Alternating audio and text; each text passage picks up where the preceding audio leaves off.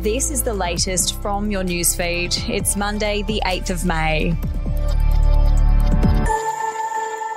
Single parents, pensioners, welfare recipients, and low to middle income households will be the big winners from a $14.6 billion cost of living relief budget package. But Labor's targeted cash splash will not ease the inflation pain for everyone. Around 5.5 million Australian households who receive government payments, such as JobSeeker, family tax benefits, or the age pension, will receive up to $500 in energy bill relief with the total amount saved depending on their state, power costs, and income. In New South Wales, an attempt to rename the proposed new Gadigal metro station on Pitt Street in honour of Indigenous war hero Reg Saunders has been rejected. But supporters of the World War II hero are now appealing to the New South Wales government to overturn the decision by the Geographical Names Board and name it Saunders Station. We'll be back after this. News doesn't have to be boring. The Brits have given Prince Harry a new nickname after yet another tell all interview. Oh, God, is it the Ginger Whinger? Let the team at news.com.au get you up to speed each day with their podcast, From the Newsroom. a couple were busted joining the Mile High Club. Well, I guess they can't fly Virgin anymore. Politics, sport, red carpets, royals. Get all the goss in just a few minutes. Follow From the Newsroom wherever you get your podcast from.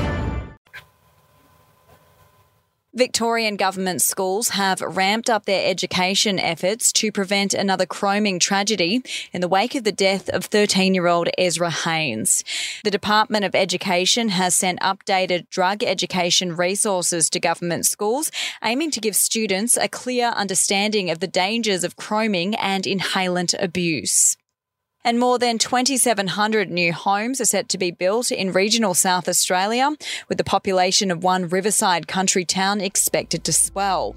The state government will release land for development on the southern Fleurieu and the Yorke Peninsula. Are you ready to get an inside look at crime from someone who has investigated some of Australia's worst crimes? It was like Aladdin's cave. The luminol found bloodied footprints and bloodied handprints on a wall, so it's Yeah. just like a horror movie. Former homicide detective Gary Jubelin sits down with cops, crims, addicts, victims, small time cheats, and big town lawyers as they tell their incredible stories. My house got raided. Next thing you know, I got bail refused. Next thing you know, I'm on a truck Yeah. to Parklea Prison. Listen to I Catch Killers early and ad free on Crimex Plus on Apple Podcasts today or wherever you get your podcasts. We'll have an update to your newsfeed tomorrow.